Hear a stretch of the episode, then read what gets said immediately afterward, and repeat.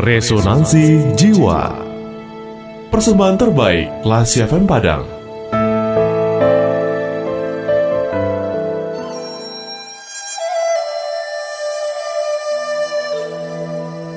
Seember susu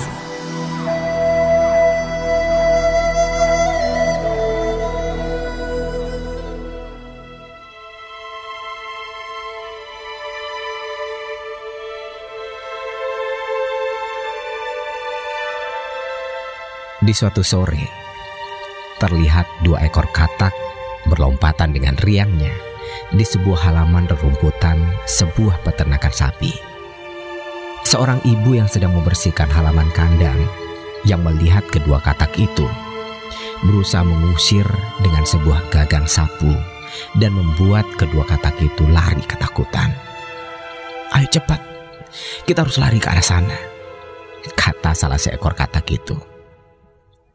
Saya melihat tempat persembunyian yang baik dan saya pikir pasti sulit dijangkau oleh gagang sapu si ibu itu. Kata si katak menunjuk arah kandang sapi perah yang ada di dalam peternakan itu. Ayo, cepat, seru katak pertama. Dan keduanya pun melompat tinggi ke arah pagar kandang menuju tempat di mana mereka akan bersembunyi. Dan pleng, pada lompatan terakhir, Keduanya serentak mendarat di sebuah ember yang berisi susu segar, bukan ke tanah.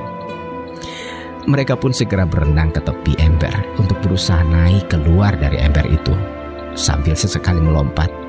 Tapi ya, tidak berhasil. Oh, kawan, habislah kita kali ini. Ember aluminium ini sungguh sangat licin. Rasanya sangat sulit buat kita memanjatnya. Habislah kita kali ini, tamatlah riwayat kita. Kita tidak bisa ke mana-mana lagi. Kita akan mati tenggelam di sini. Kata-kata kedua. Teruslah berusaha teman. Teruslah berenang. Teruslah mendayung. Pasti ada cara untuk bisa keluar dari tempat ini. Ayo kita pikirkan dan jangan pernah menyerah.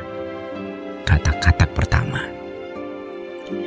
Mereka berdua pun mendayung dan berenang ke sana kemari sambil sesekali melompat berusaha melewati bibir ember.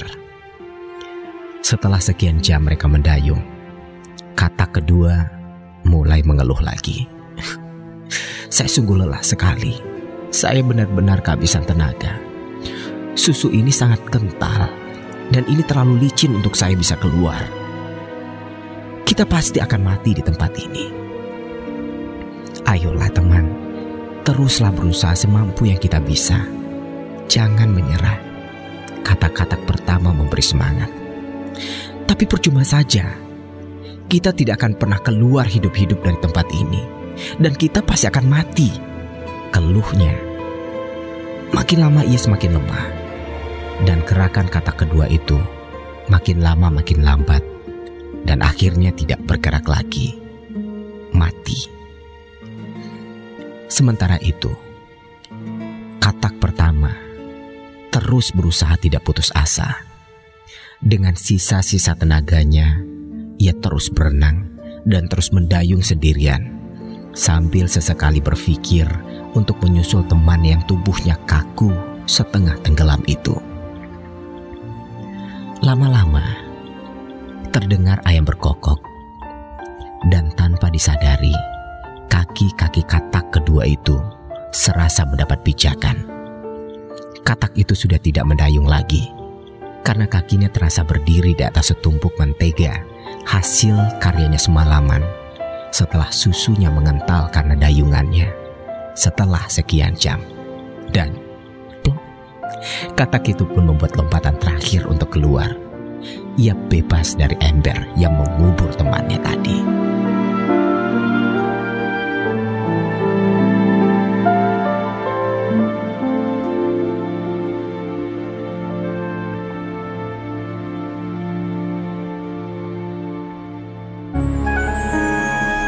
Baru saja Anda mencermati Resonansi Jiwa, persembahan terbaik Radio Kelas FM